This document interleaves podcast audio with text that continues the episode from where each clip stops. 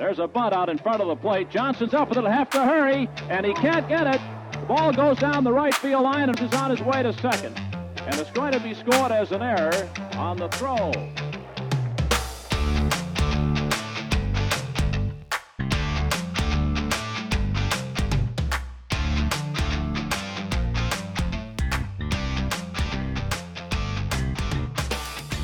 Hello, everybody, and welcome to another episode of the BBA Today. I believe this is number 58. I am Ted Schmidt, uh, GM of Nobody, and I'm joined, as always, by Ron Collins, GM of the Yellow Springs Nine. Good, whatever time of the day it is to you, Ron. How are you doing today?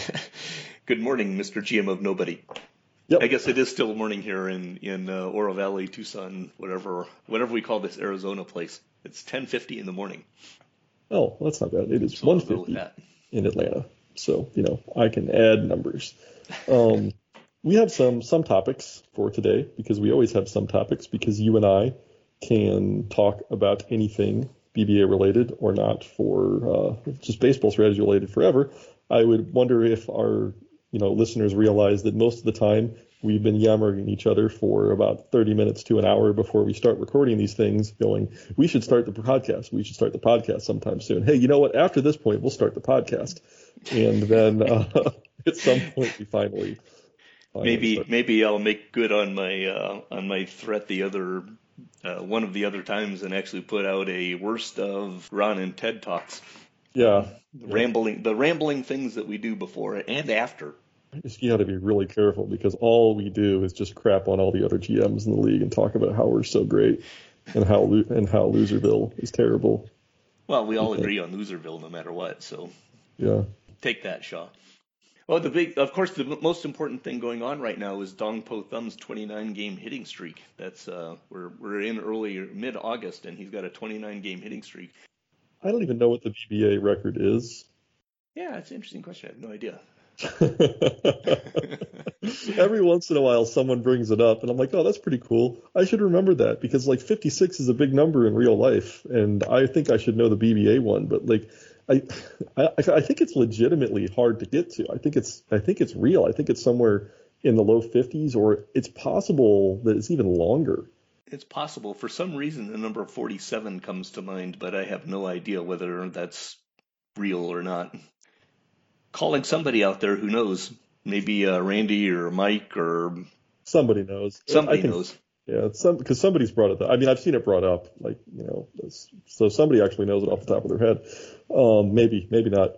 Um, we, I don't. We always seem to start with ugly stuff, but there were a couple more significant injuries this year. Um, you need to stop saying good things about teams because you called Boise kind of a dark horse still in it, and I did. Uh, I don't know that they are now. I'm so Um, sorry, Joe. I'm so sorry. In fact, Joe Joe was gonna we were gonna have Joe on to talk about his uh, trade value series, and the real story is he couldn't find time. But the story I'm gonna go with is Ron injured Dennis French, and now Joe won't talk to us. I think that probably is some. There's some truth to the truth to the uh, to the put the power in the pudding. What what is what is the word that I'm trying to come up with? There, there's go. truth to the situation there. I mean, I think I I called I had us talk about uh, Stephen Clulow and he went fell off the cliff, and then I started talking about Boise, and now poor Dennis French has broke his hand. He's going to miss the entire year. Um, who else can I talk about? Well, you keep talking about how Louisville is good and Shaw is great, and he'll find some way to deal with these injuries. And every time you say that, he loses another pitcher. So maybe you should just keep that up. Problem with that is that Shaw is definitely great, and he always deals with pitcher injuries, and he just doesn't have any problems um, still winning games. So I guess Well- I could keep doing that. How do you feel though about the the Browning injury? I mean, I mean not you know personally. I don't want you to sit there and go, I feel great. I'm you know wringing my hands with glee. I know no, I, I hate. I I abs I mean uh, esoterically as a member of the of a baseball league, I like the difficulties that injuries and so forth cause us and so forth. So I'm not trying to say that we should turn injuries down, but I absolutely hate to see uh, star pitchers get hurt. You know, I've had it happen to my star pitchers. I know how it feels, and as much as I enjoy the difficulty factor that that gives us whenever you see a guy like Browning or you know Don Smith got hurt and when LaLoosh got hurt for Phoenix. I mean those are those are a shame. It's not even so much that they get hurt and they miss time. It's that you almost know for certain that they're going to come back diminished and that they're going to get hurt again. And when they get hurt again, they're going to be nothing like they used to be. Uh, that's the part of it that stands out for me is that our recovery rate to full excellence for these young pitchers that get hurt is essentially nil. Yeah, uh, I would I don't know. I'm not, I'm, not, making an argument that that's not realistic. I don't really have a good. I don't know what the real life comparison is. It's just what really gets to me when I see these guys get hurt is you're just sitting there going, oh, there goes another one. Yeah, and I don't know. I don't completely agree with that. I I think that you're right in some ways and not in others. I think the recovery rate for pitchers on their first big injury is fine. You see a lot of guys will still come back and pitch well. I mean, Browning came back from a torn labrum, which is a pretty major injury, and was just fine. The big question is, will he come back from this radial nerve problem? I think he's got a radial, radial nerve decompression, whatever the, the heck that is. I'm not, I'm, I'm no doctor. I don't know what it is. His elbow hurts. You know, will he come back from that one I don't know. And that's probably the biggest issue that I have because I know real life, I mean, somebody did this great study, and I have to go find it. Uh, did an article about number of pitchers with Tommy John surgeries who pitched last year, 2019, right? And it's like 60% of pitchers who pitched in the major leagues have had a Tommy John surgery. And I'm making that number up, but it's a large number. Right. Yeah, I've seen, I think I may have read that. Right, and I think BB, I think Out of the Park does that pretty well. What I don't know that Out of the Park does well, and I have no basis and is where you're kind of getting to, is how many of these guys come back and get hurt again and again and again, and then they get ground into zero, right? That's what I'm starting to feel more than anything. And I will say I am kind of somewhat surprised to look at Browning coming back with no no ratings deterioration. I feel pretty strongly that almost any of these guys that misses a year loses a point of something. And that's maybe that's realistic. You know, it's just again, it's the it's the combination of those two things. It's the fact that they get hurt when they're young and they usually lose a point to something. And even in the case like Browning where they didn't, almost all of them it really does feel like they get hurt again and they, like you said, they get ground yeah. down into nothing. Well, I think a lot of that has to do that word you just used. It feels like I did a series back a season or three ago where I went through all of the injuries that have occurred for uh, all of the elbow injuries. I think it was it's either elbow or shoulder because I was going to do one first and then the other second, and I only did the first one. So let's say elbow for this conversation. Um, I I went through and I looked at every elbow surgery that had occurred for 10 years or something like that and tried to look through okay what did this pitcher do did they lose ratings over time was it related to the injury or not et cetera et cetera and you know, it's not every pitcher. Every pitcher, there are many pitchers who come back, whatever you want to call maybe, and they're not degraded. But many pitchers also, whatever you want to call many, become degraded. And even more importantly, if they get hurt a second time, then they really can degrade again. So my own case is Carlos Pineda. Um, I'm concerned about him because uh, he had a soldier uh, shoulder inflammation last year and then had a a problem again this year. So I'm knocking on wood that he won't be totally devastated, but I fully expect he'll come back at least a point or two down because it's a second injury.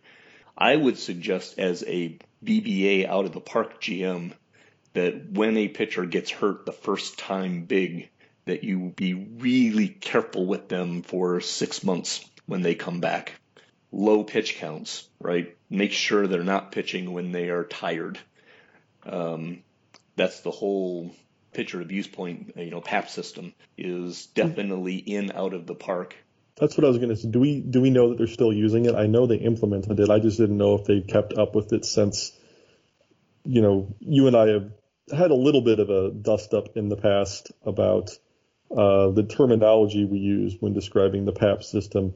I consider it to be a very flawed system, but there is some utility to the model. I just don't think it's a. I, I'm fairly certain that the only true nuggets of wisdom that came out of the PAP system is that with very high pitch counts, the rate of injury goes up substantially to like a statistically significant degree.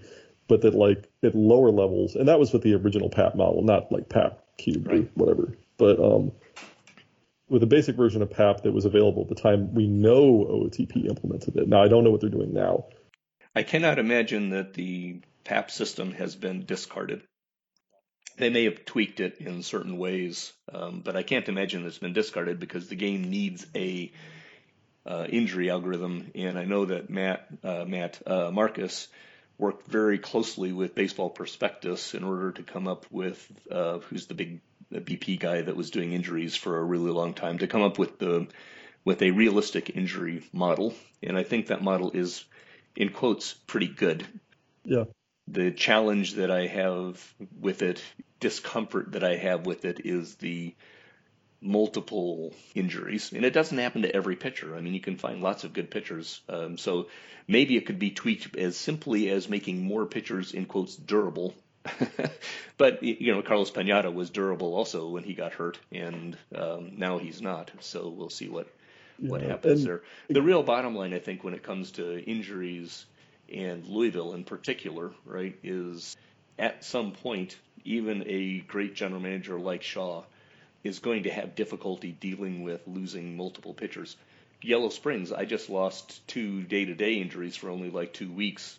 Josh Henson, Josh Henson, yeah, and, and, Ernesto Ramos are both going to be out, so that's going to cost me a couple of weeks. I'm going to put them on the deal, and I'm just not going to let them pitch when they're even partially hurt because I am not going to have them hurt forever. And Josh Henson is already fragile. So the ability to deal with a um, with a set of injuries is super important, and I think Louisville's loss of Pires is just going to compound. Louisville may actually be in trouble of making the playoffs this year. I, I think they are, and we got a little far afield there, but that was kind of my point in bringing up the Browning injury is that Louisville has been sliding a little bit these last few sims, and they've just been losing arm after arm all yeah. year long. At some point, you just can't deal with it. Right, and I, I just kind of wonder if they're getting there now. You know, they've slid a little bit for a while. Um, of course, last time I said that about a team, that team went on a huge tear. Um, there you go. That being Never Edmonton, know. but Edmonton's fallen back now too. So right. I'm right. Everybody else is wrong. So well, and, and that, it Aaron. can happen to anyone. I mean, Yellow Springs, uh, my my team in 37, we already had some problems, but we lost three starting pitchers and we only won 80 games. That right. happens. You just can't deal with it. But there are several really interesting uh, injuries going on this this particular sim that uh, we talked about French, you know, Dennis French in Boise and Angel Di Castillo um, is only going to miss two weeks in Phoenix, but this is a really important two weeks for Phoenix. Uh, that injury to Di Castillo has some potential postseason ramifications because Phoenix is on a bit of a tear here. They're actually in the playoffs as it is. So what happens in Phoenix is going to be interesting to see, right? Um, I do wonder um, or not wonder. I just wanted to point out that uh, Phoenix uh, showed up. Marco showed up in the uh, league chatter thread for the sim, uh, this most recent one, saying, you know, I think something to the extent of I don't know how we're doing it, but we're doing it. And the answer is you're hitting a buttload of home runs. And yep. I wonder again, do we know for certain that Marco is interested enough to comment in a league chatter thread because his team is winning? or because he's hitting a buttload of home runs. and is his enjoyment so tied to hitting a buttload of home runs that he has now come back without even knowing that's what's going on? It's possible. to try to get into the psychology of Sean Marco is a really dangerous thing as far as I can tell. As close as I want to get to it is to read all of those fantastic super TNs. fun team newses about Matt selling Nissans. Great. I would be a much funnier man than I am. There you go.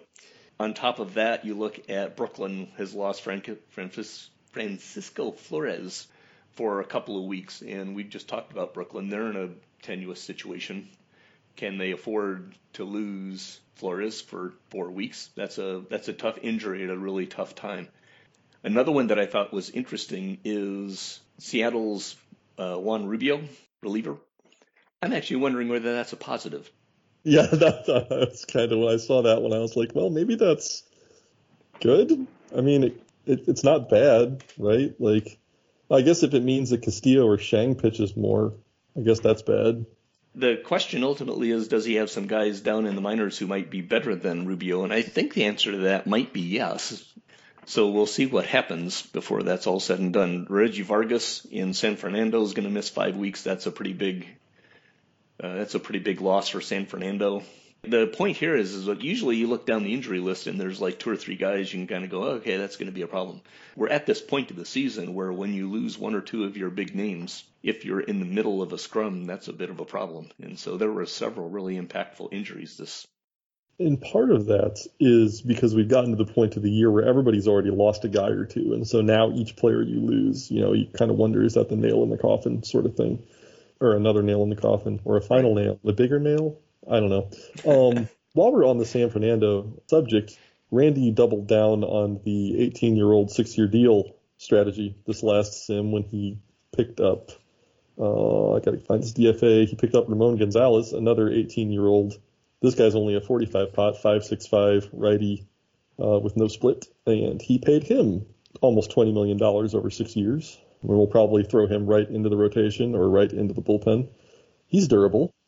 I'm just excited that now I have a sample size of two instead of one. Like I don't know what to expect out of this. I'm just glad that it's happening. It's yeah, it's it's interesting. You know, like, do you want another teenage kid who you can go on the suspended list for throwing a beanball at somebody? I guess that that works. You know. Well, this one's at least a, not a minor. Uh, that's true. That's true. And uh, in that case, maybe the the batter can actually be arrested for actual assault and battery, or rather than child abuse. I don't, I don't know. Right. Like however that works out. Yeah, that's true.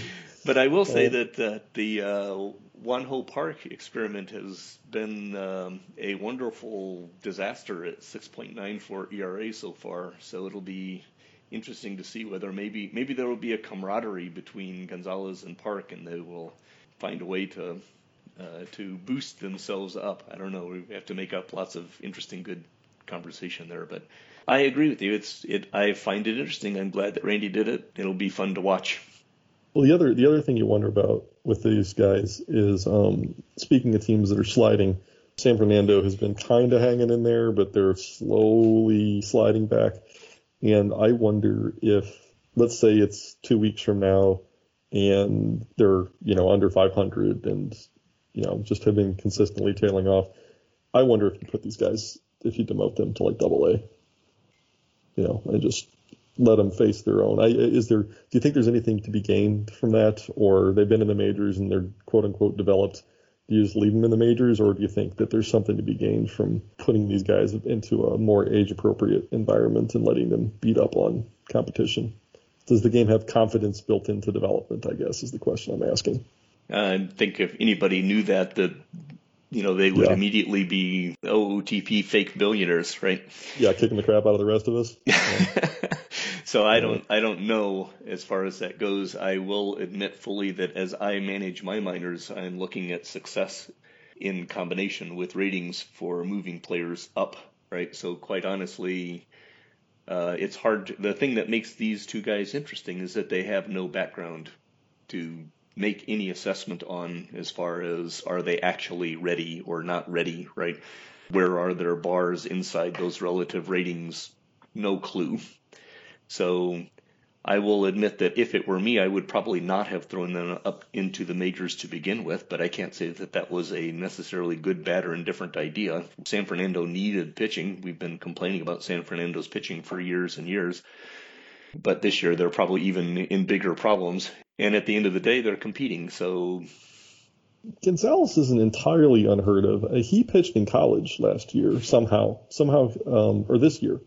Somehow he was an 18 year old college player this spring, which doesn't make sense. He should have been in high school if he was 18 this spring, but uh, 18 year old college player that got drafted and is still 18. But I guess he pitched in college, sort of at least. Mm-hmm. Um, I don't think Park Park also was a 17 year old this year in college somehow. Yeah. Leagues are goofy. No, it has to do with the movement of feeder leagues from yeah. BBA to UMEBA. So. Oh, that's right. That's why they're being called. That's why they're okay. Yep. All right. Uh, mystery solved. Uh, so yeah, happy it's happening. Don't know what to expect. You know, there is one other contract I want to talk about just briefly. Um, Las Vegas extended Tom Rudge I know who Tom Rudge is, and I don't know why I know who Tom Rudge is. I know that Recht has talked about him a lot. He's been blocked a few times over the years. There's been a lot of stories about Recht was trying out outfielders that should have been better than Rudge, and those guys sucked, and he kept going back to Rudge. And so that's why I know who Tom Rudge is. But like for a guy whose name I know, one, he's awfully young still. He's only 25, and it feels like Recht's been talking about Tom Rudge for at least 47 years and then also, he's just not that great. Why do I know so much about him, Matt Rechtenwald? Why do you keep talking about Tom Rudge? Like, is he a, is he a friend of yours? You know, I don't. I don't well, know. I mean, well, he's been around for a long time because he came up as what an 18 year old or something like that. So yeah, he's only 25, but he's been in the league for what is it, seven years? I'm looking at his record here. Yeah, and he's basically been a everything you'd want out of, out of a fourth outfielder. You know, just the perfect fourth outfielder the whole time he's been around. And the extension, I mean, for what that is, is pretty reasonable, especially considering those 49 and 50 options. Um, the extension, we, we need to do a better job. I've noticed when I was listening to these of telling people what we're talking about because not everyone's got to have the game open. So Rudge signed a six year deal um, for 1.8, 2.8, 3.8, 3.8. So those are the first four years. And then two team options uh, for 4.8 million that I am almost certain will not be picked up the last couple of years of that are a little bit pricey for a fourth outfielder, but not bad. I'd be I would be absolutely happy to have just that high of a caliber fourth outfielder on the roster. I think. Right now, he's a, a solid platoon right-handed bat. Right, so by definition, his WAR is not going to be particularly high. But if Matt keeps him hitting primarily left-handed pitching, he'll, he'll be a value, and I think that contract is actually good. I think one of the reasons why you know Tom Rudge is because when he came up, he was playing center field and looked like he should be a pretty good center fielder. His rating bars were pretty high, and the ultimate problem was he was never really a particularly great defensive center fielder. If yeah. he had been, his overall WAR numbers would be more like one and a half and two, whereas instead they're like a half he has not made the defensive WAR that he should have been making based on his rating bars. And that's a question. The defensive rating bars are something that I've been trying to pay attention to for the last BBA decade. Uh, what is a good center? Can a can a seven range play center field? Back in the early 30s, a seven range could play center field. It would be a poor center field, but as long as they had a bat, you could put him out there and he wouldn't kill you, right? Today, yep you can have a nine range center fielder and you've got to watch his stats because he may not be a top third center fielder, right? You, if you got a low nine or a high, an eight can barely play if they can hit. Uh, Rudge is an eight right now, and he cannot play center field, right? Yeah. I mean, he can play it as a backup, but if you put out yeah, 162 games of 162 games at with yeah. Tom Rudge in center fielder. He's going to put up a replacement level WAR. It's it's just another one of the things like the you know the BBA is a high ratings league. Uh, part of that just has to do with the ratings creep that happens over time in OTP leagues. But I just wish it wasn't. I would I would prefer us to have um, either OTP standard or maybe slightly above OTP standard rating. And the defensive ratings are, are a big part of the thing you know, I do kind of wonder. We had this huge offensive spike, you know, the, those last couple years before Matt changed some of the league settings to kind of get that under control. I actually kind of wonder um, how much of that offensive spike was. It was clearly largely due to those huge bumper drafts we had. Absolutely, there was a period of bumper drafts followed by a period, uh, well, not just actually, it wasn't the bumper draft. There was a period of crazy scout finds and IFAs that were followed up by bumper drafts, and the bumper draft players are just now be all becoming superstars. So this is going to persist for a bit. And there were some pitcher injuries and some other stuff, but we basically went through there were there were more great bats that showed up. But I actually kind of wonder how much poor outfield defense has contributed to the offensive spike that we saw, um, particularly in the corners it is it has been become quite difficult to find quality defending corner outfielders. There were just all of those drafts while they had these incredible bats in them were guys with three and four outfield range.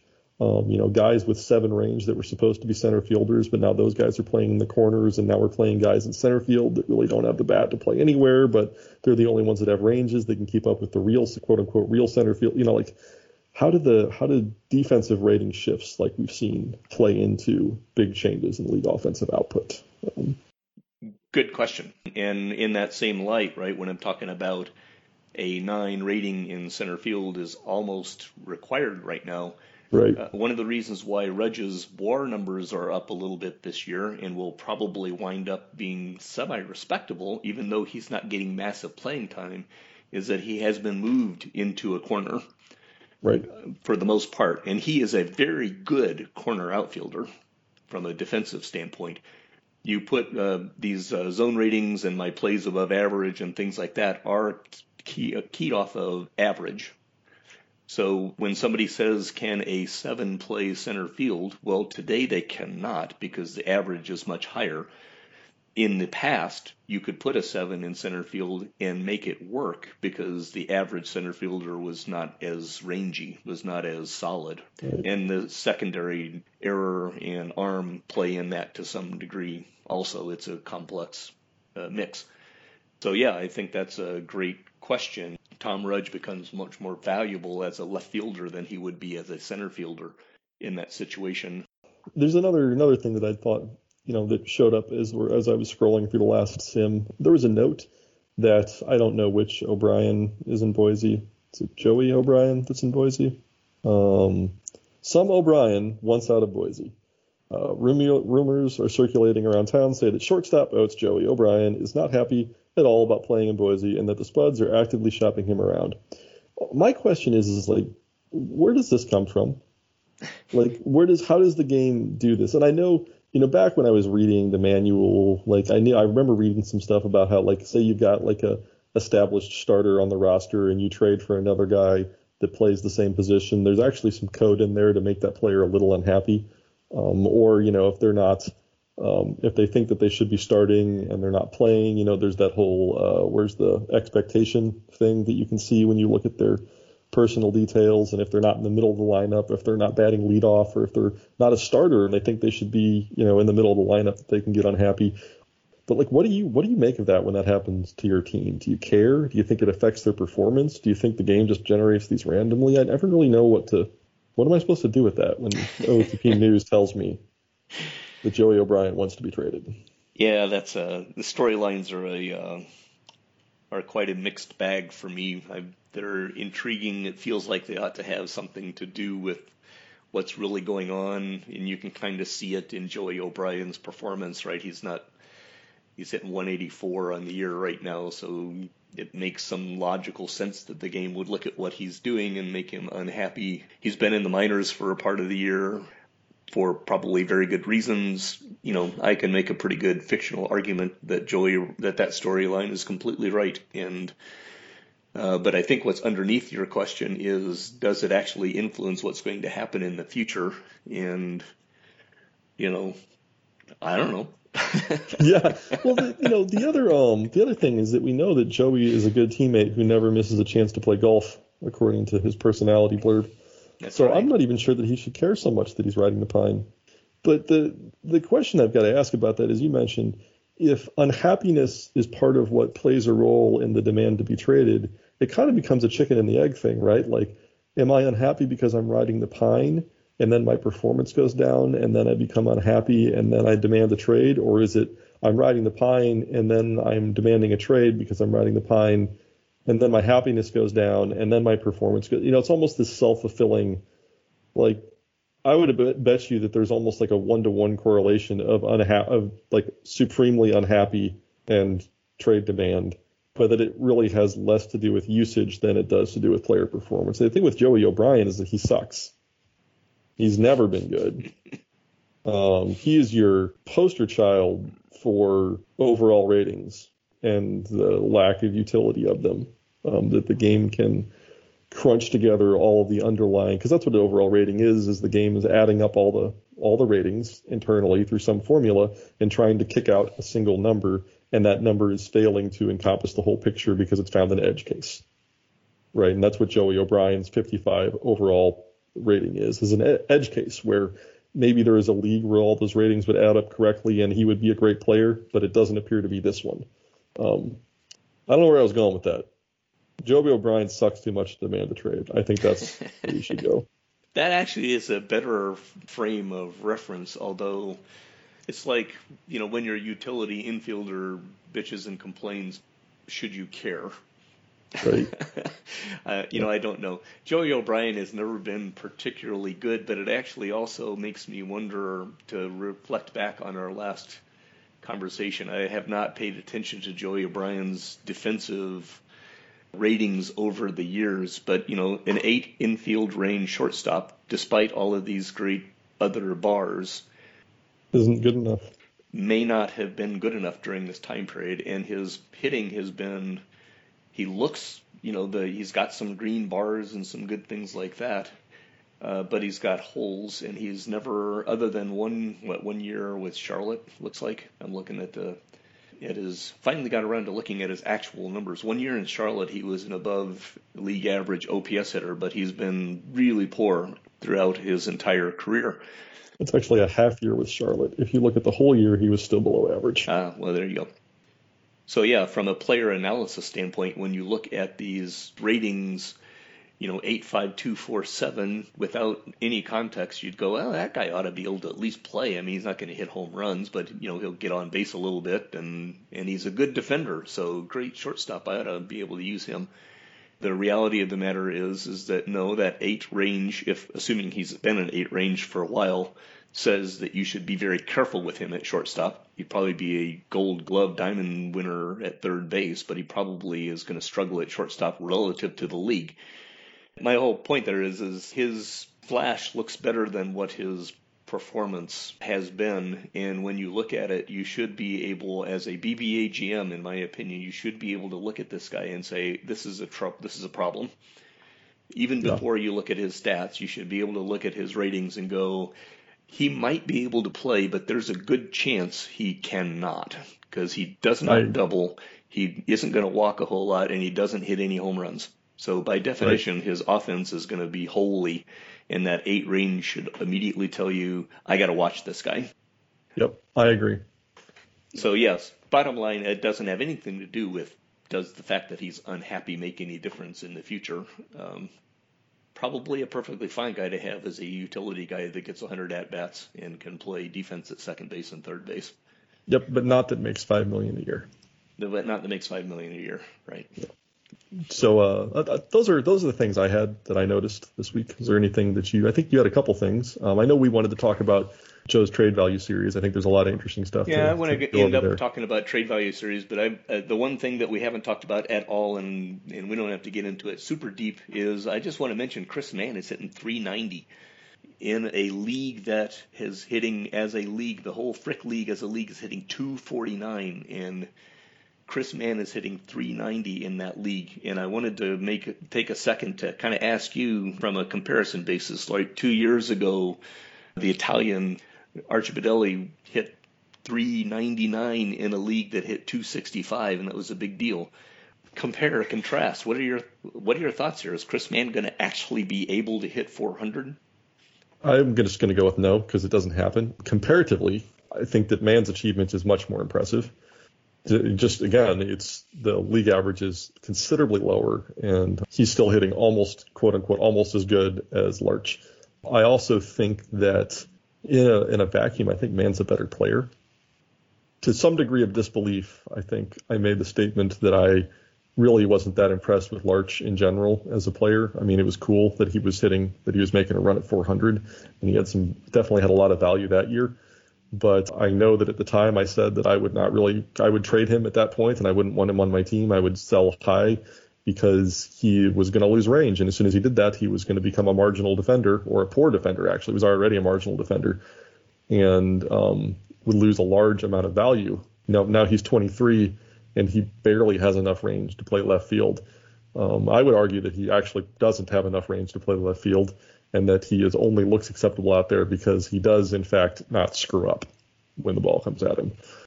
Still a great hitter, great, great, great hitter, but you know, Mann is a Gold Glove first baseman. He may not be the exact type of hitting profile that you would want, that you love at first base, but he has a, you know, he has he doesn't have no power. he has some. It is interesting that this is another player coming through Madison that is yet another kind of, you know, home of Dusty Rhodes, although I, Mann's a better player than Dusty Rhodes, or at least I, I think he will be. You know, I, it's interesting, but, I, you know, I, I think Mann's just a, a better player overall, even well, the batting. Mann's a better player at the moment, you know, because he can, like you mentioned, he can actually play defense in a positive fashion right. someplace on the field. And I agree, uh, Larch Bidelli is probably still technically a better hitter.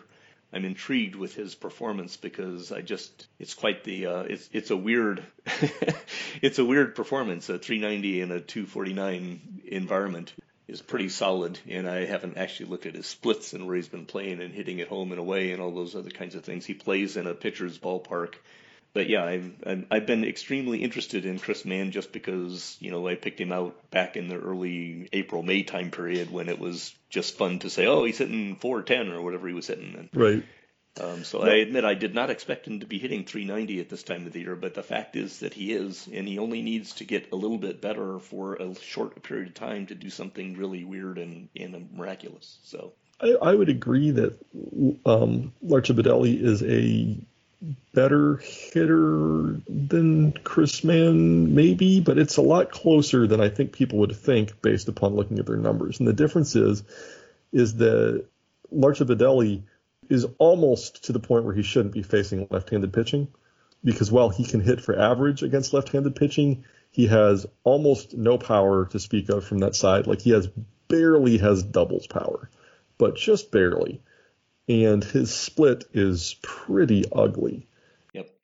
Whereas, while you know, like most left-handers, Mann struggles against the opposite side, he actually still has doubles power against left-handed. You know, he's not just a slap hitter right. um, against left-handed pitching, and I think that gives him a good deal more value than people recognize. I'm not going to dwell on his small sample size this year of actually hitting lefties better than righties. That's silly. He, he's not going to do that consistently. Right. Um, and Mann has a little bit more power against lefties than Archibidelli.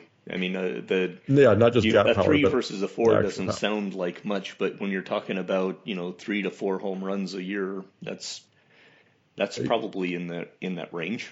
I mean, it's probably a tenth or two, three tenths of a WAR when you add it all up, maybe more. I don't know.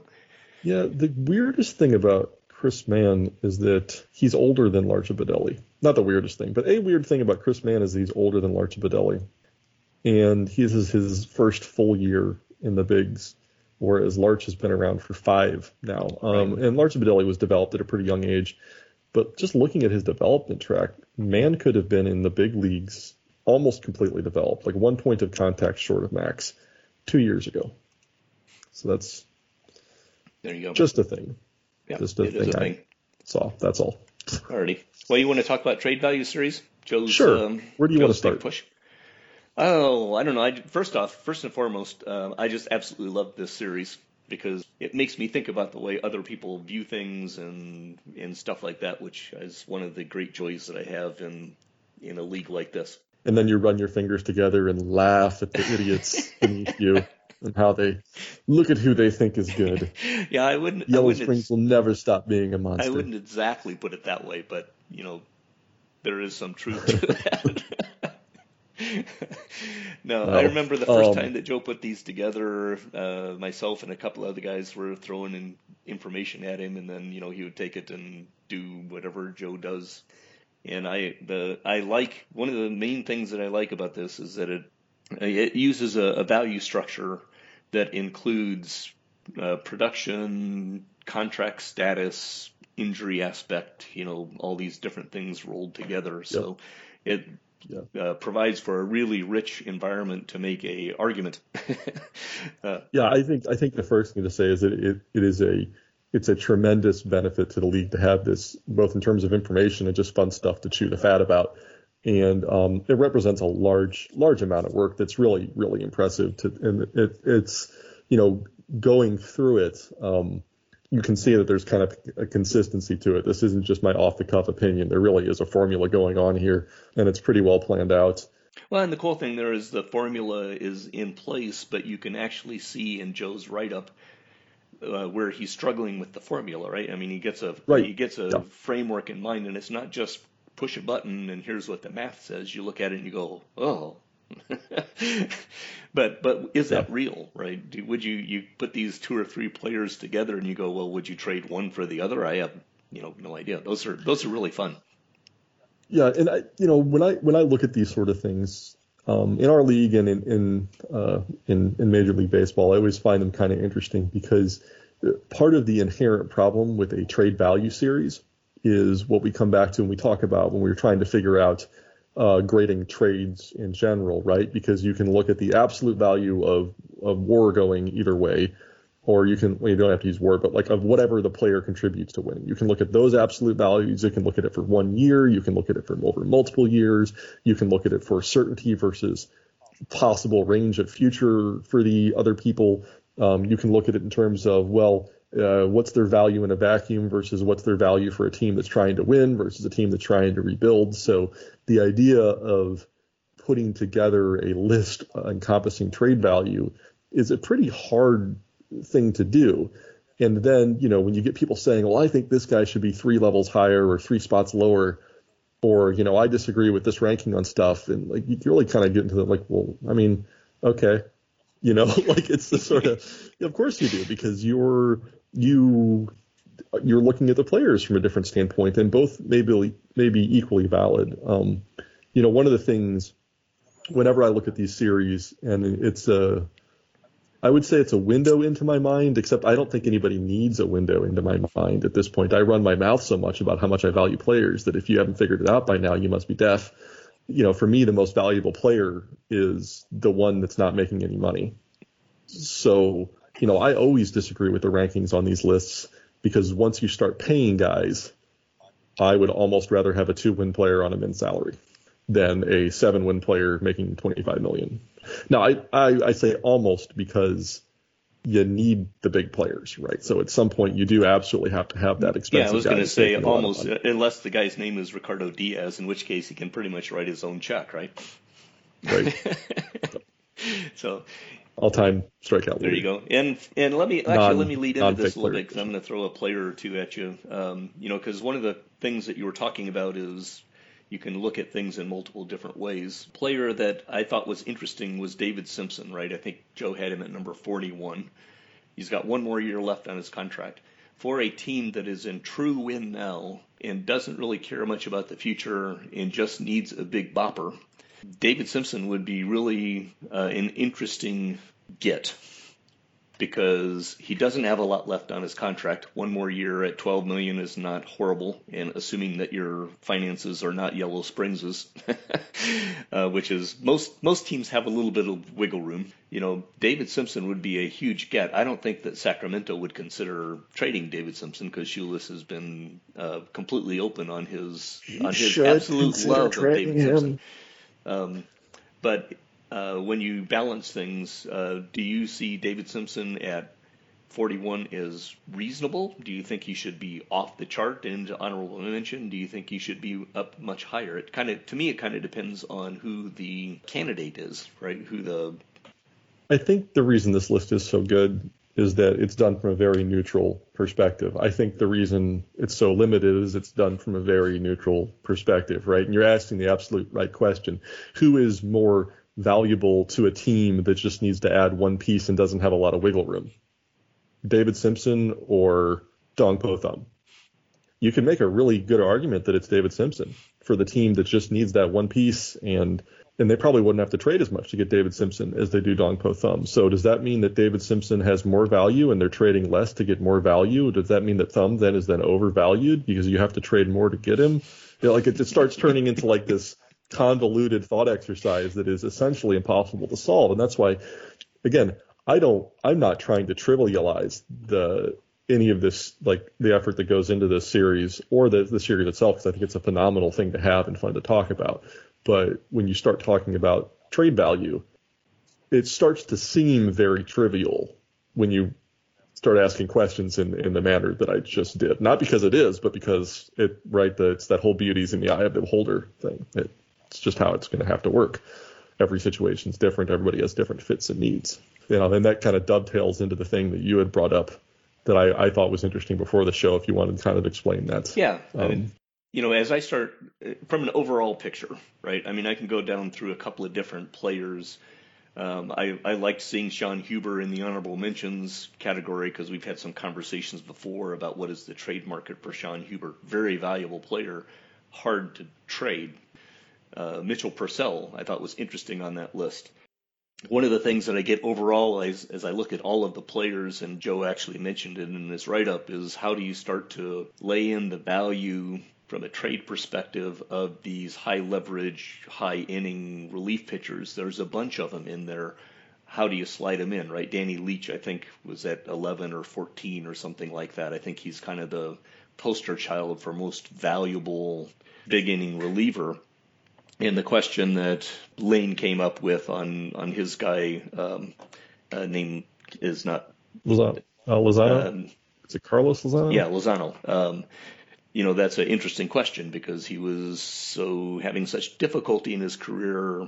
Um, Cornelio. Be, before Sorry. becoming a big inning reliever, and now he's a you know super uh, value. I mean, how do you do all these things? At the end of the day, I was sitting here looking at these players and going through, especially the top 20 and top 40, and you know, it struck me: Do we have a situation in this league right now where essentially the Mike Trout syndrome is pervasive? You've got these players that are super high value. It, you can argue whether somebody should be number seven or number 12 or whatever the number is, and those are fun. The real question is are there markets out there where a team can get the actual value of their player? right? Yeah. Is this a buyer's market essentially? Is it does it are we at a point where you know you look at the top 20 and pick any of them at random. I'll pick number eight, Aaron Haney. Can anybody actually give Valencia what Aaron Haney is worth?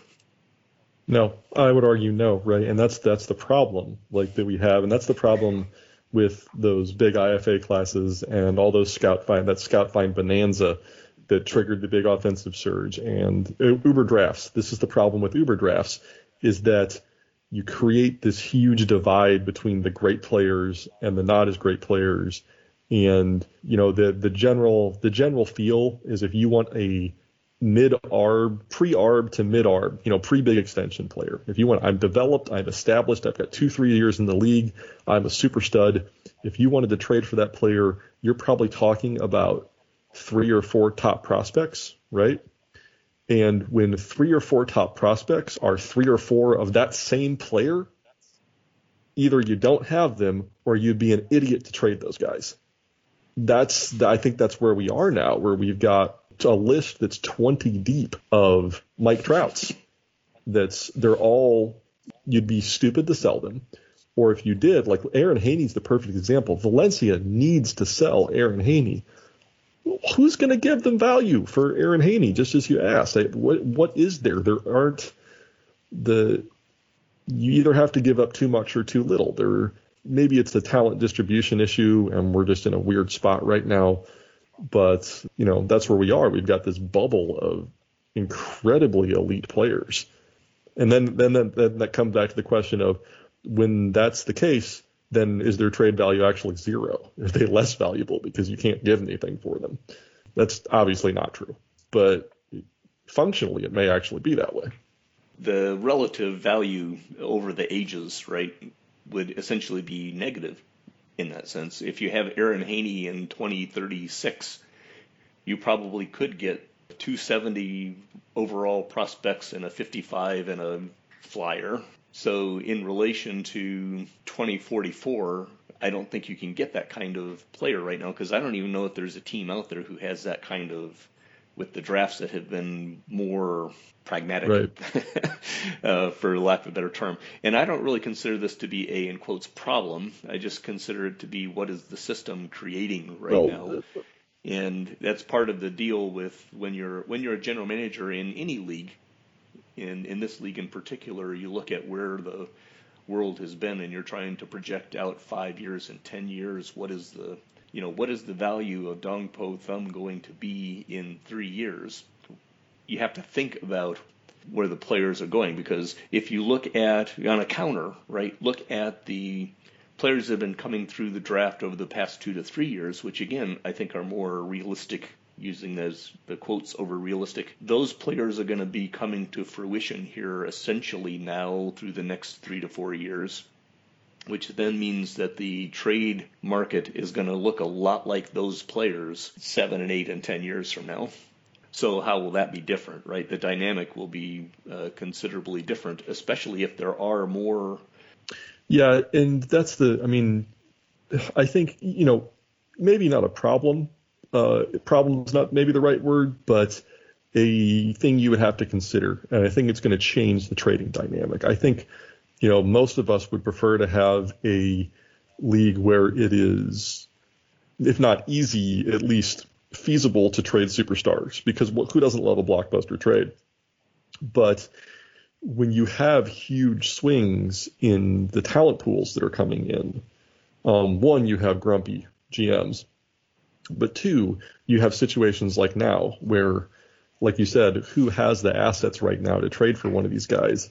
And like you said, again, six years down the road, when the guys that have been in the more reasonable draft pools that have come through recently are the guys in their primes, if we've swung back the other way to super drafts, well, then you're going to have people that are like, well, I need one of these quote unquote top center fielders, and they're going to be giving up huge overpays for them because the only prospects you'll have will be a bunch of 80 grade if we go that route.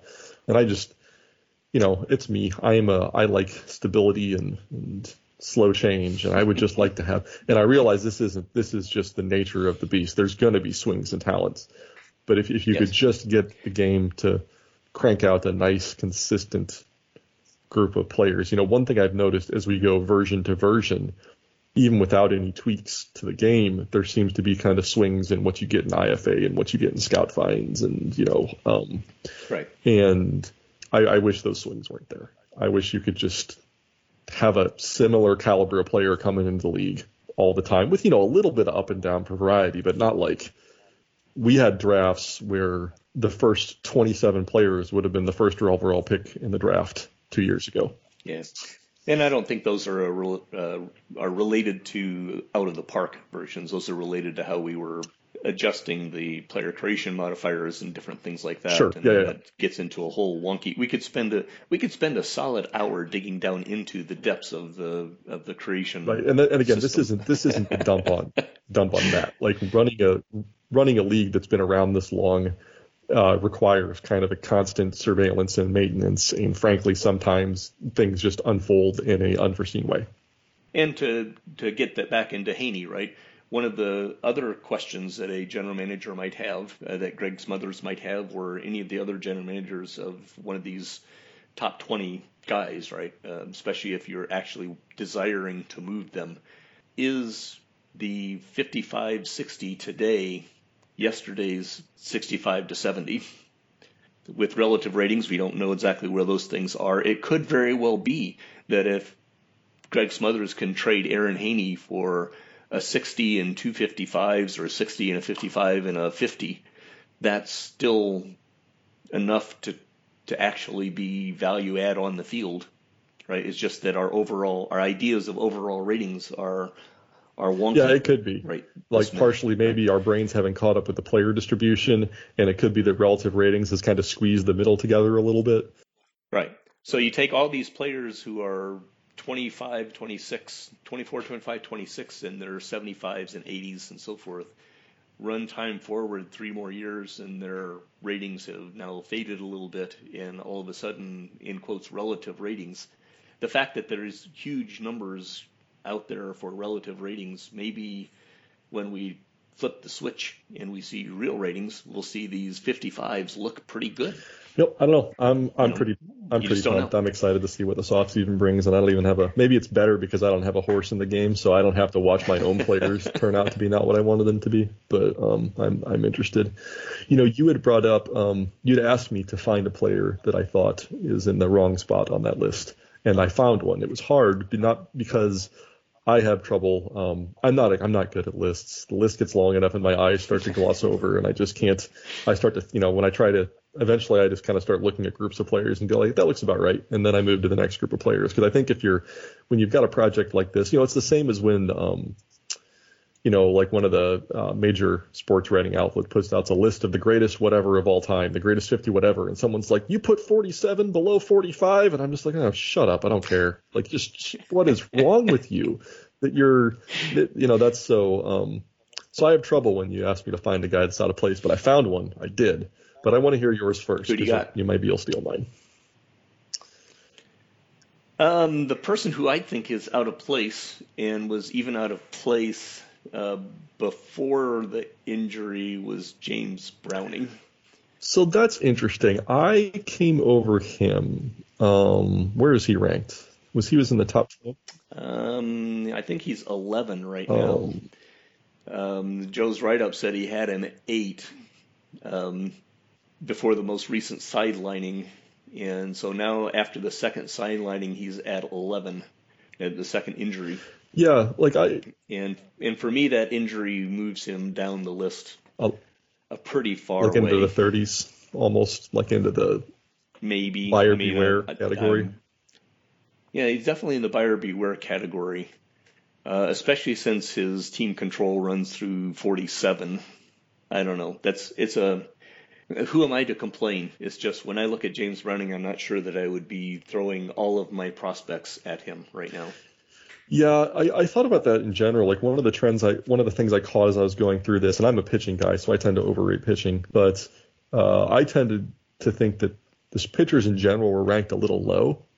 But when you account for the injury patterns, I think that makes sense, right? Like, uh, sure, if you could guarantee that they wouldn't get hurt, almost all of these starters should be higher. But you can't, and many of them have already been hurt. And I had the exact same thoughts when I got to Browning. I got to 11, and I'm like, oh, he's pretty good and pretty cheap. Should he be that low? And then I'm like, oh, wait, second injury. Should he be that high? You know, like, so yeah, that's a that's a good one.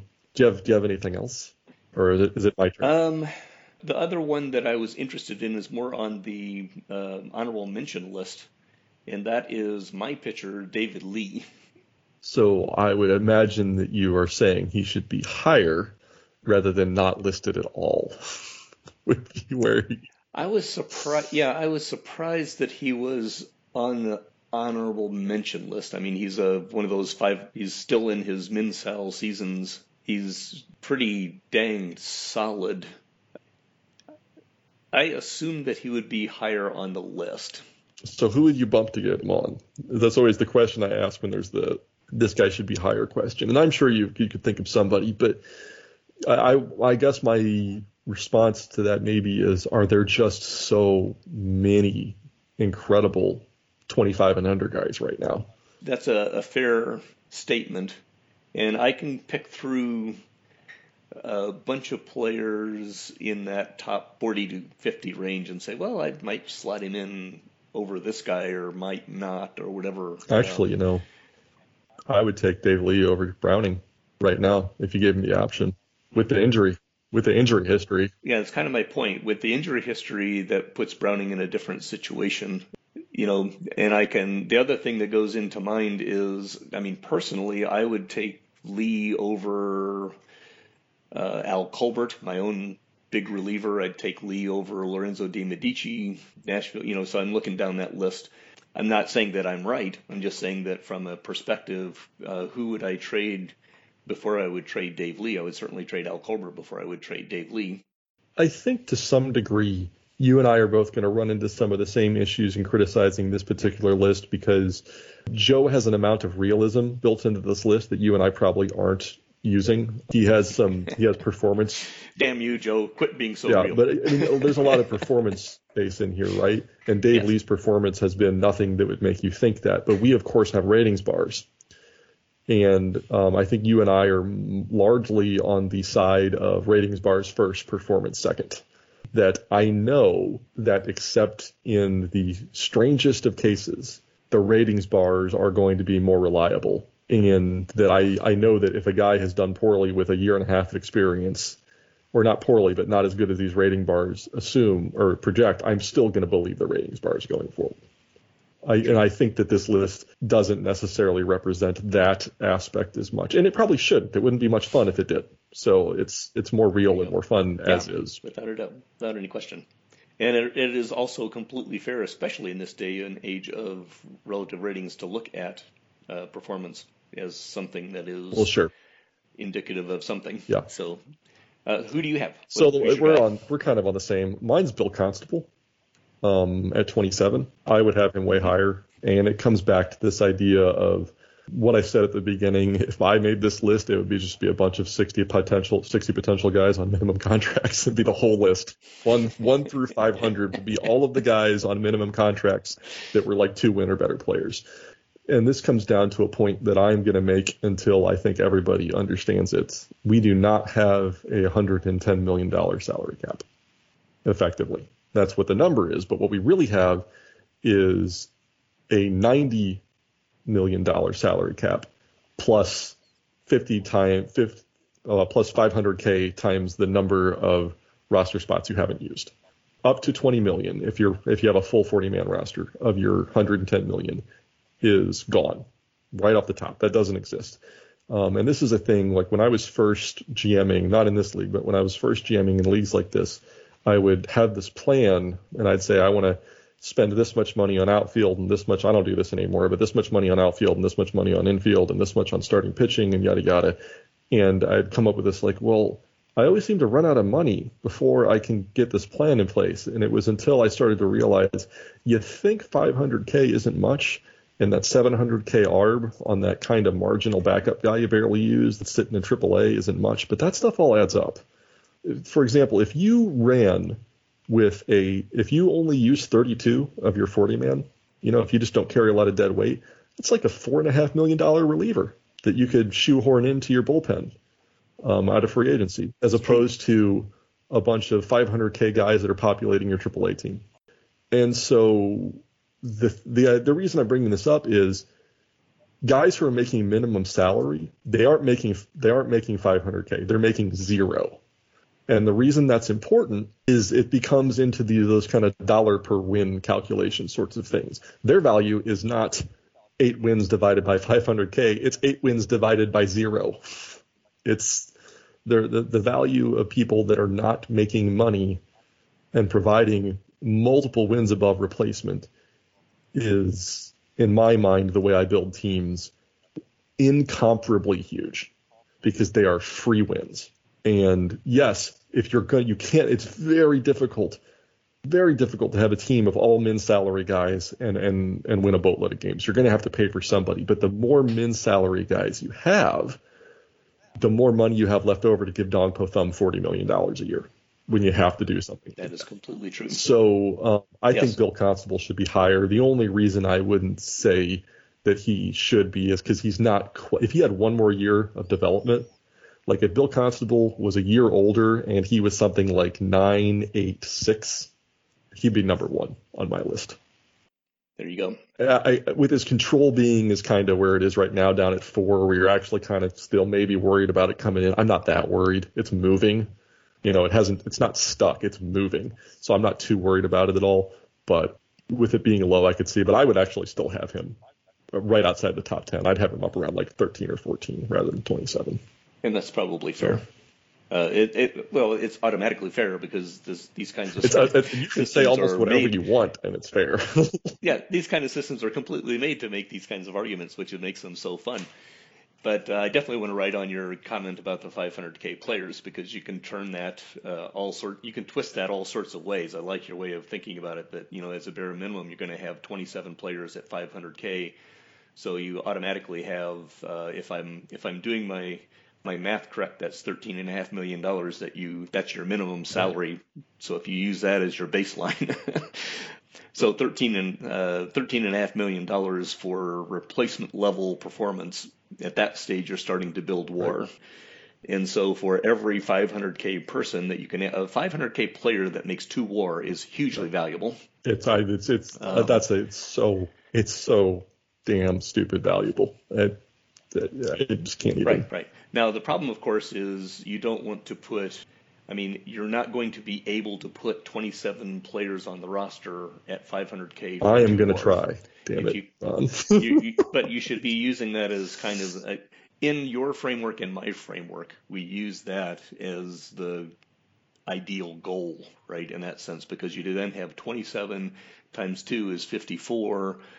That's 54 wins on top of replacement, which is basically 42 to 48, depending on who you want to count. So take 52 right, plus 48, and you got a 100 win yep. team, right? Using a squishy war math. Um, so anyway, that's kind of the ideal situation.